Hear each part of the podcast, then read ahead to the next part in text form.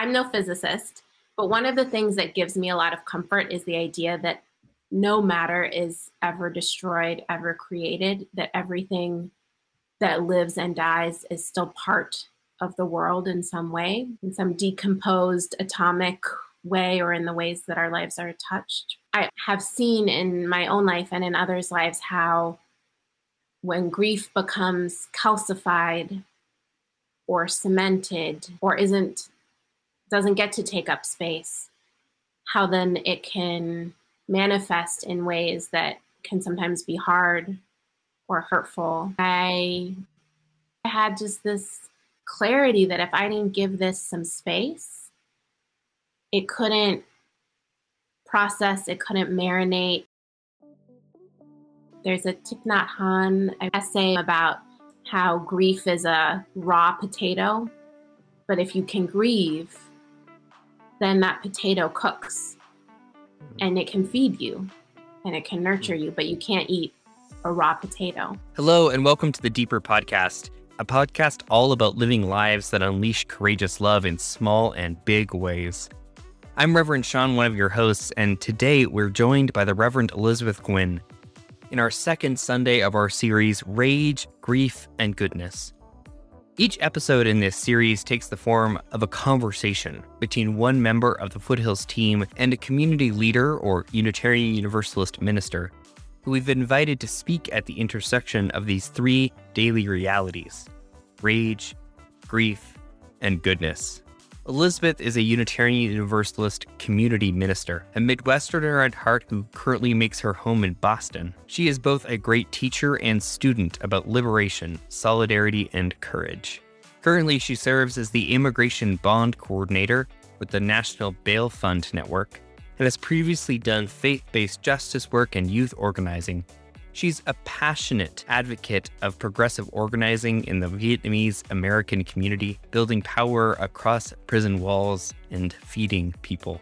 What stands out for me in this conversation with Elizabeth is her honesty about grief, her sometimes stubborn avoidance of the pain of loss, and the necessity of time and self-compassion for healing, but also that there are intentional practices we can take up that help us move with our grief, both the personal grief, but also collective grief.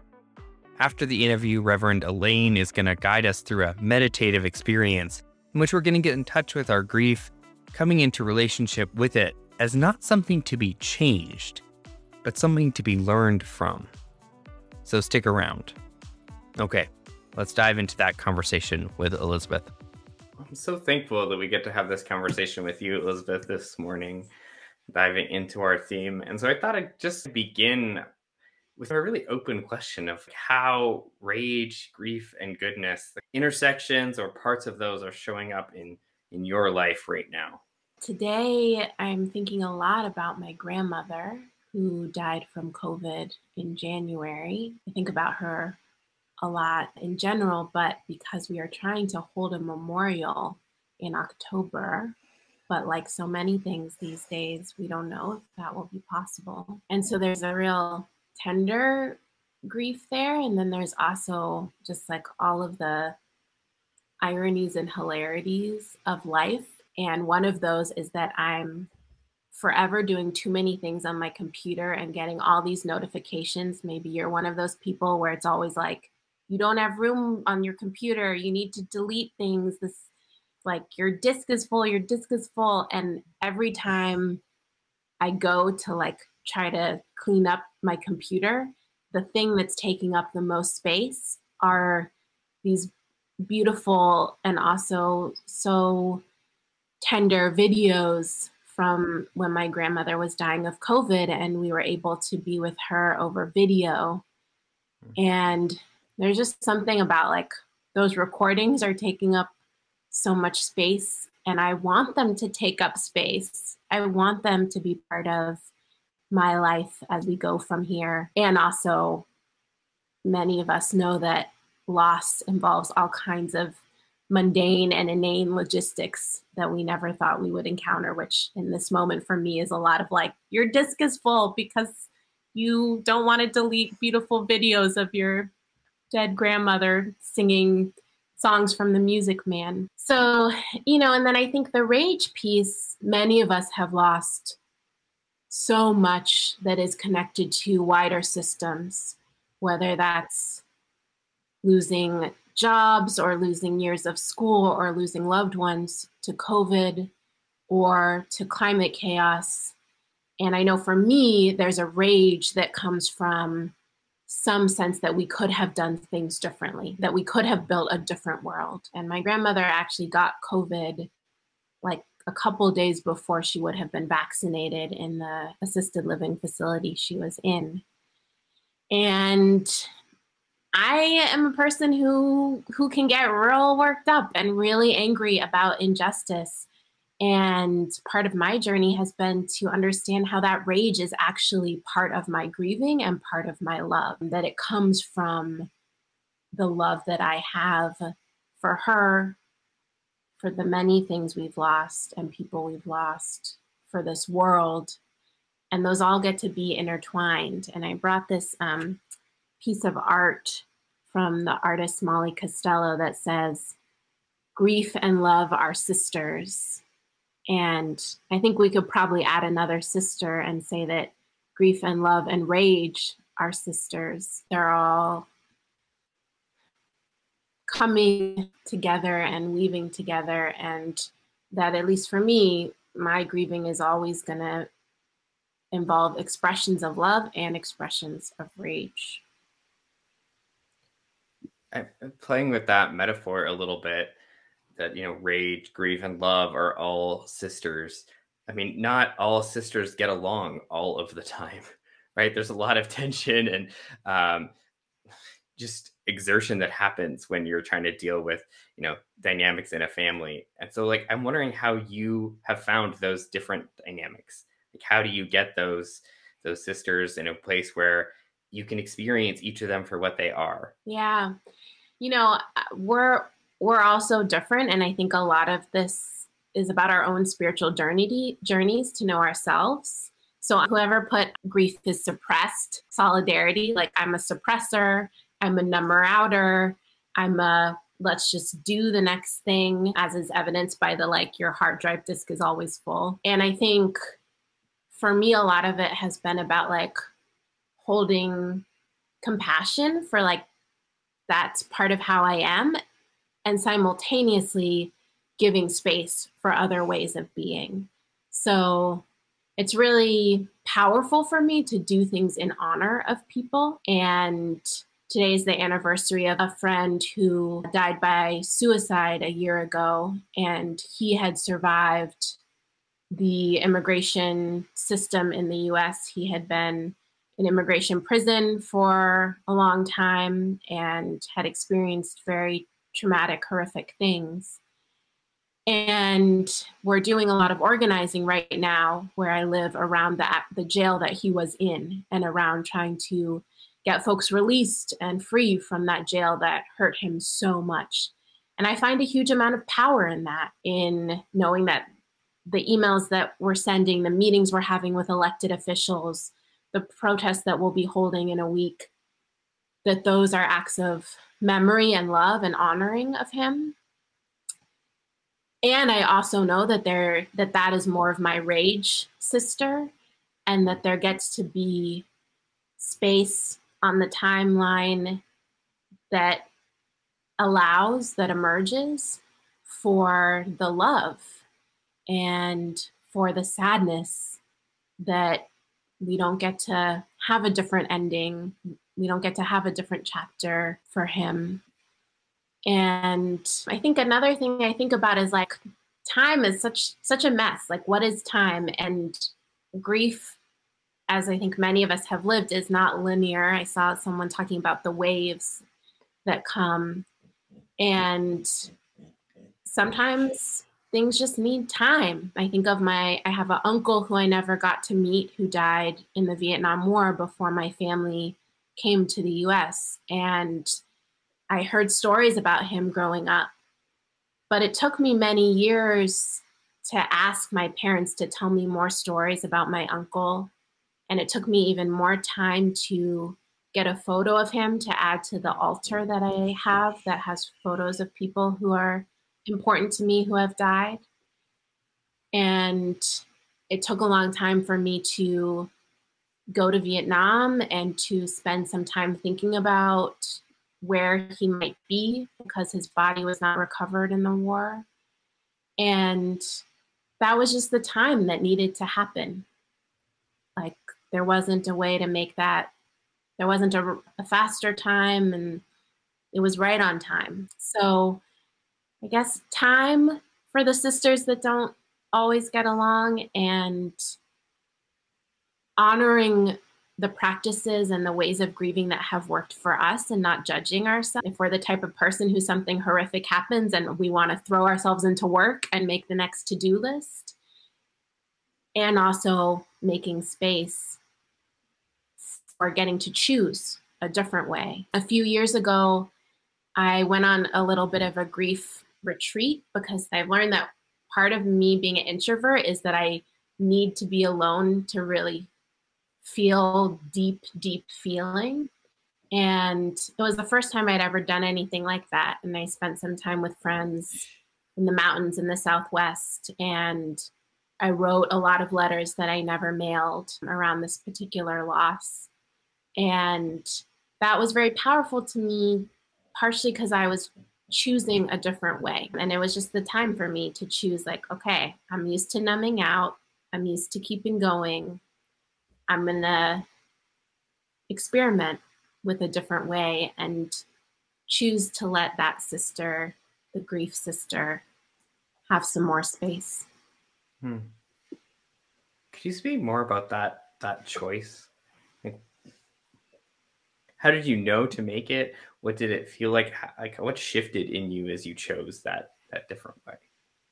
Yeah, it's a great question. I'm no physicist, but one of the things that gives me a lot of comfort is the idea that no matter is ever destroyed, ever created, that everything that lives and dies is still part of the world in some way, lives on in some decomposed atomic way, or in the ways that our lives are touched. And I also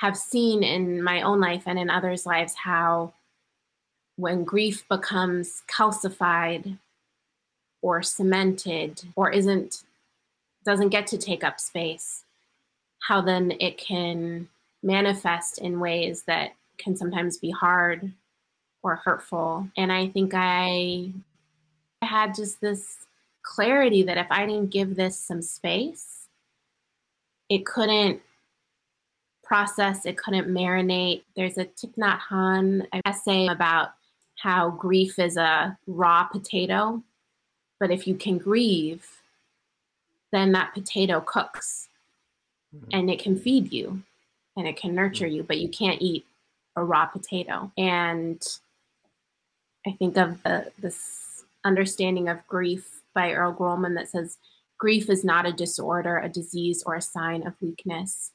It is an emotional, physical, and spiritual necessity, the price you pay for love.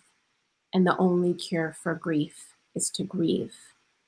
And I think that those words, like, the only cure for grief is to grieve, I was like, oh, it's not checking more email and joining more amazing groups doing social justice work. Oh, like, maybe I should, like, try a different thing.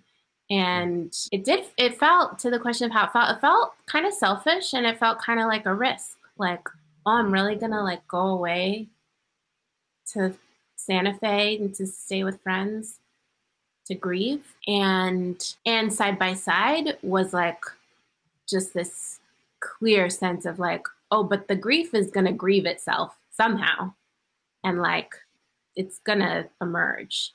And what a gift to have the privilege and the space and the time to choose to give some space, to be in the desert and to write letters and burn things and move my body outside. That phrase from that quote, the only cure to grief is grieving, and your kind of addendum that the grieving is going to happen no matter what, feels especially prescient for me as I think about all the ways in which I suppress or pretend that I don't need to grieve, Like I pretend, oh, I'm not close to that. Oh, that doesn't really affect me. I'm functioning. And then I move through my time and realize that my heart drive, if you will, is full. And I don't have any more space or capacity. And then I'm shocked by my own need to grieve and realize that I've been doing it and coping in ways that I wouldn't have chosen if I would have had that capacity to be conscious and be like, oh yeah, I actually do need to grieve that.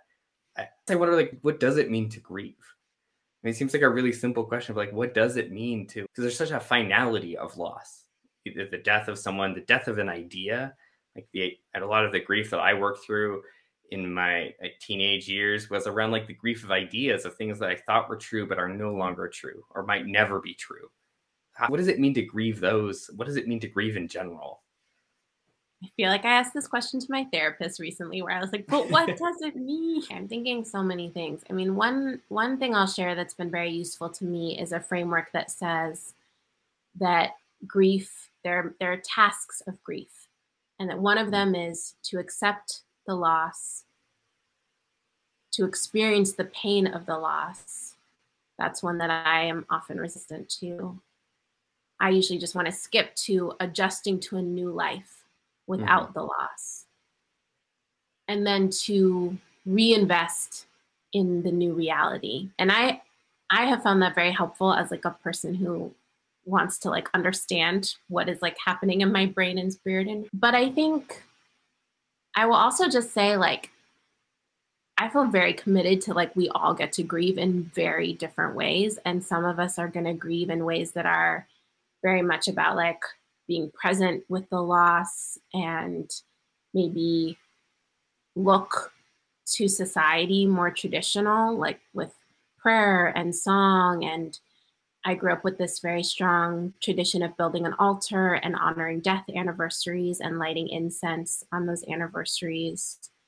And for others of us, we're grieving and it may not look like quote unquote spiritual, or it may not look the way that society thinks grieving looks. So just to say that, I think we only know for ourselves if we're moving through that acceptance, allowing ourselves to feel the pain of loss, adjusting to a new life with the loss as part of that life, and reinvestment in the new reality. Like, that's something we kind of have to be in touch with ourselves enough to know. And I think being in community is also a huge way that I have learned, like, oh, like people can be like, Elizabeth, you think you're grieving, but you're like super irritated that I forgot to buy almonds this week, because I live with a community of other folks. And it's like irritability, resentment, frustration, community can be so powerful for like reflecting back some of those things that help me look in the mirror and say like, oh, actually that's grief. And it's coming out for me in those other ways. You've spoken about a lot of different practices that have helped you and helped other people in communities deal with grief and loss. Talk about altars, writing these letters, pilgrimage even to places, to be present to it, even if there isn't a specific place, like you spoke about in your journey to Vietnam. I wonder what practices have helped you move through your own grief practice that might be helpful for others, especially I think if as we deal with these griefs that like are hard to put a pin in. Like it's hard to put a pin in exactly the grief of climate crisis, to put a pin in the grief around the COVID mismanagement and all the death, especially if we don't have a specific, tangible, proximate connection to it, but it's this general sense of grief and pain at the world. So what are some practices that have helped you kind of move to that place of being able to reinvest and kind of find the goodness in life rather than being stuck just in the pain or the avoidance of the pain? I think it's really hard when the grief is ongoing. Like it's one thing like to lose someone or something in a way that feels like it has an ending, and then you can reinvest in that new reality. And, you know, one of the blessings in a way of losing my grandmother this past year is we do get to, as a family, journey together in a pretty clear way. Like, we get to remember her with stories and chicken wings because she loved chicken wings, and brown-eyed Susans because she loved brown-eyed Susans. And we get to tell the stories about her to younger members of our family. And we know that that's where we are. And I think, you know, with climate and with many other things, we're still in it. You know, I think about this. I have the honor of being in community with a lot of folks who are facing deportation and who are in prison, and it's not post-traumatic. Like, the trauma is now, the grief is now, and there's no sense of when it will end. Mm. In terms of practices, I mean, you've named a few that have been very nourishing to me. I find practices that have some connection to my spiritual or familial ancestry to be particularly powerful. So for me, having an altar. I will say one of the things I've noted over the past 18 months or 2 years is I have refused to print photos of the people who have died in the past 2 years, including my grandmother, and add them to my altar. And I think that's also part of my journey on grief, is to know when maybe that's just not the time. Like, there's a resistance in me to that, and the time will come. But I think for any of us, creating some sacred space where we can put, whether it's symbols, rocks or water or leaves or photos, or even drawings or words, where we can put in one place and hold in sacredness the things that are connected to losses, is very powerful. Anything that makes tangible all of the mess of rage and sadness and frustration and what if I had, and I should have gone to visit, and why am I living through 2021? Anything that takes that and puts it somewhere, I find for me very powerful. So the letter writing, especially, because often when we're trying to accept the loss or reinvest in the new reality, what we want to do is say things to the person, or we want to say to that, you know, grove of trees that doesn't exist anymore, or to that town that I'm not going to go back to because it floods there all the time now. We want to say things, and we can write letters or record audio messages that express those things. And also just we're not robots. We're full humans, which can be sort of horrifying and also totally amazing. And so for me, I have to also engage my body in different ways, which has sometimes means singing. For me, there's nothing like a good combo sing-cry. That's a really good way to just release. But I love, you know, that you brought up pilgrimage, because I think moving in some way, whether that's, you know, driving a route or rolling a path or hiking a really big hike or swimming a distance, that allows our bodies to be in a journey as our spirits and minds are also in a journey. And I feel that can really help us to not feel oh, my mind and heart are over here full of grief for the political situation, but my body is in the same place, here stuck. One question that already came up was, what does your death altar look like? And you've sort of described it a little bit. I don't know if there's anything you wanted to add to your kind of description. Yeah, I love the response. It can look different for each person. Mm-hmm. And I think, you know, often folks find it meaningful to put a picture or a memento of people that we've lost in that space. I think for me, having it in my life is a way of honoring that those people are very much part of my life, even if they're not in this current realm. And I know for me, many of us have cultures, even if we're multiple generations distanced from those cultures, that have some practice of altar build. And so one question might be is there a practice that's connected with either our family or our spiritual family that might feel powerful. So whether that's like an Irish or German or English, like ancient practice, or whether that's a Unitarian Universalist practice that might be connected to the practice of having an altar with a chalice on it. How I grew up was like, this is also a place where the ability to communicate with your ancestors is more porous. And so it's a physical location where I can go and create some space to be present with those people and those losses, rather than feeling like they're here, but like, but not having a physical space to like tap into those connections. It helps us grapple with things when we externalize them. To have a place to go to write down our thoughts, to write those letters, it helps us be in relationship with it, rather than it kind of being just a mess of bodily and thought experiences. And seeing that thread of the practices are just ways to be in relationship within it that helps us grapple with it, rather than just kind of being consumed in it. Yeah. And I know not everyone's life is like this, but I know for many of us, we live more and more in our heads. Like, we receive so much information in written form from the news, on our phones, over email. And then that's very different than, I think, in some ways how humans evolved, which was in a very concrete realm of like, we hold our loved ones when they die because we never moved far from them.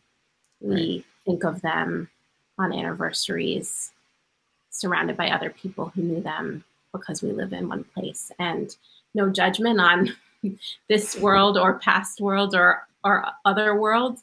But I do think for those of us who really live in the headspace, making things concrete is very powerful. Mm-hmm. I think our time has come to a close. When you were speaking, Elizabeth, about the kind of rituals, it made me think about some of the practices we do at Foothills. The practice around All Souls Day and Halloween of our altar building and remembering. And I know that our climate justice ministry is going to be inviting some opportunities for grief salons around climate grief, that opportunity to come together and to name that grief together. It's one of the gifts of having a community and a spiritual tradition that tries to make space for that grief for us, because it's hard to both do the grief and create the structure to deal with the grief at the same time. I think that's the gift of a community, is that we can do that for each other. And so I just want to thank you, Elizabeth, for being a part of that tradition that helps us do this work together, of just naming it for us in a new way. I'm so glad to be with you all, and yeah, honoring the really powerful questions in the chat, and hoping there's some space for more of that in all the different ways that you all gather from here. Thanks so much. In our conversation, Elizabeth quoted Earl Grohlman. Grief is not a disorder, a disease, a sign of weakness.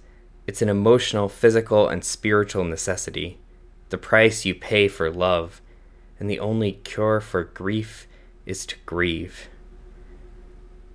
And that there are specific tasks to grief: to accept the reality of the loss, to experience the pain of the loss, to adjust to life without,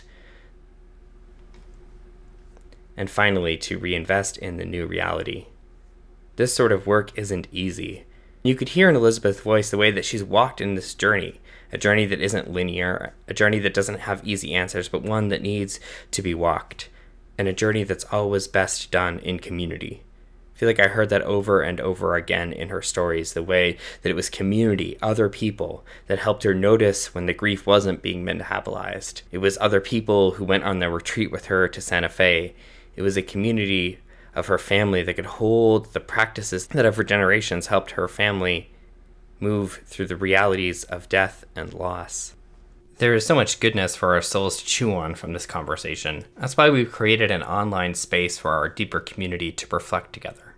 Deeper Online is a private social network space where we invite intentional, curious, and deep discussion about what we've heard. This week, we want to hear from you about what practices help you move with grief.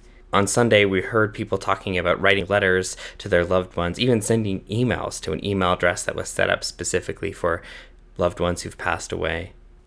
And so pop over to Deeper and share your experience and be fed by the experiences of our Deeper community. If you're not a member of Deeper Online, you can join at tinyurl.com/deeperuu. Having a place like Deeper Online allows us to practice with each other, doing the important but difficult work of answering the call of love, discerning what that means, and never truly feeling alone. That's tinyurl.com/deeperuu. I'm going to pass it over to Reverend Elaine, who's going to invite us into a centering practice of meditation and reflection around the concept of grief. Now, this may be too much for you, and if that's true, you can pause it if you're willing to have a little discomfort. I invite you to stay. Elaine is going to invite us to visualize our grief in a way that doesn't bring it all back, but allows us to see it in a new light. It's a really healing and centering practice, especially for those of us who struggle to accept the reality of loss or to notice what it's teaching us. I'd like to invite you now into a time of meditation and reflection. And so let's start by getting a little grounded in our bodies. If it feels right, place your feet squarely on the ground. Maybe wiggle your toes. Take a deep breath in and let it out slowly. Let your shoulders drop a bit. Let your brow relax. Maybe you'd like to soften your gaze or even close your eyes. And as we open our hearts today to reflection on rage, grief, and goodness, I'd like to invite you into a time of reflecting a little more deeply on grief. Grief, sadness, the act of mourning. These are deep waters. These are deeply primal human experiences that our dominant culture does not make space for, does not make time for, and is desperate to distract us from.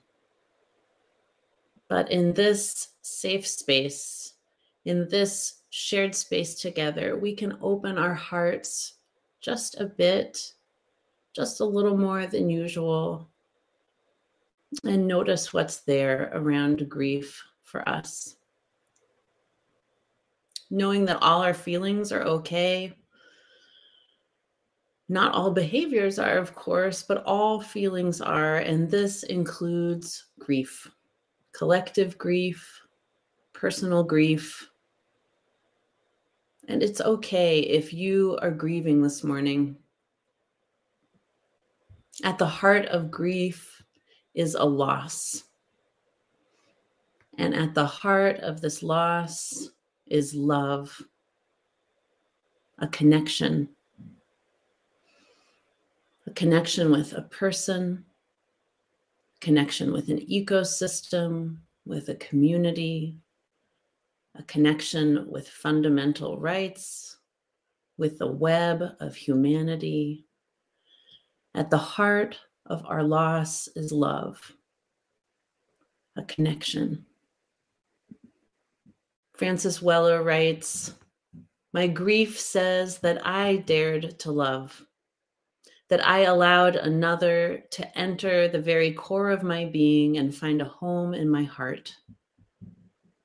Grief is how the soul recounts the depth to which someone has touched our lives. To love is to accept the rights of grief. It's okay to feel grief and to feel utterly bereft, out at sea, fundamentally and viscerally altered. This is deeply human. Our sorrow works on us. It reshapes us. There's no returning back to normal, only surrendering into our next becoming." Rashani Ru writes, "There is a brokenness out of which comes the unbroken, a shatteredness out of which blooms the unshatterable.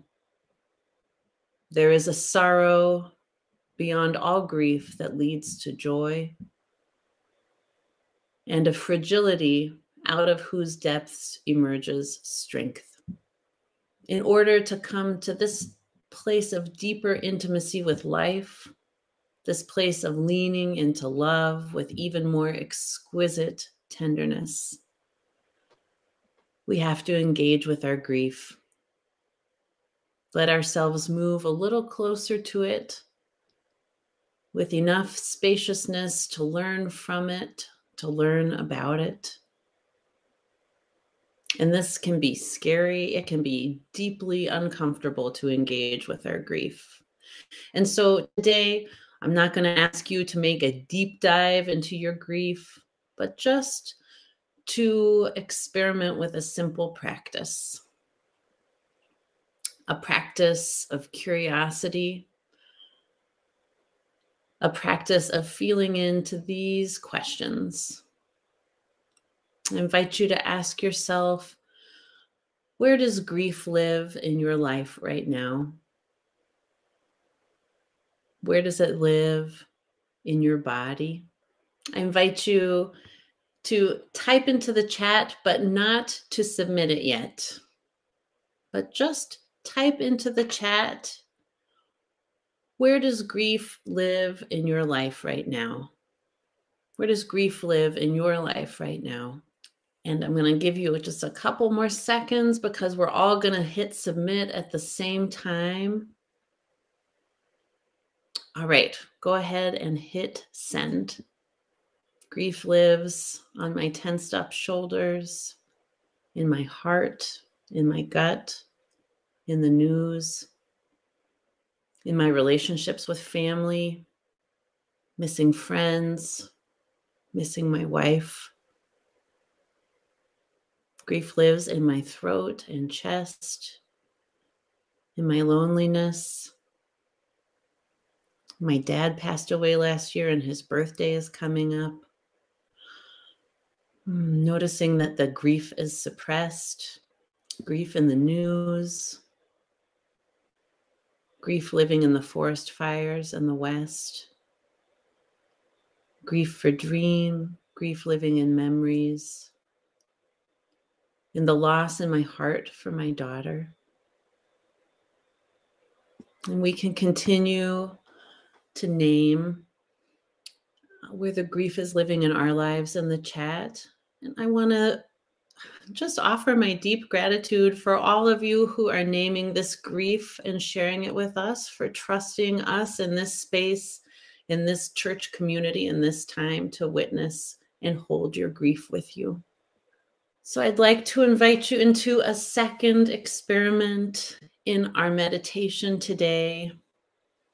Maybe you'd like to close your eyes if they're not closed already. But imagine that this grief of yours, whatever grief it is you're holding, whether you can name it or whether it's ambiguous for you, imagine it as a body of water surrounded by a beautiful forest. And you are the only person by this body of water. And you, in this space, you have all the space you desire. You have all the space you need. And you can be as far away from that body of water as you need to be, just observing your grief. And if you imagine your grief as that body of water, I wonder, what does it look like? How deep does it go? Are the waters still? Are the waters rough? And as you sit in proximity to your grief, what do you notice? What thoughts arise when you witness your grief? And wherever you find yourself right now, I wonder if you could work your way into offering yourself compassion in this moment. Maybe even picture wrapping compassion around yourself like a blanket, surrounding yourself with love, offering generosity to your tender heart, feeling generosity for your humanity. We are all human. all in this together. May love surround us and hold us all. Amen.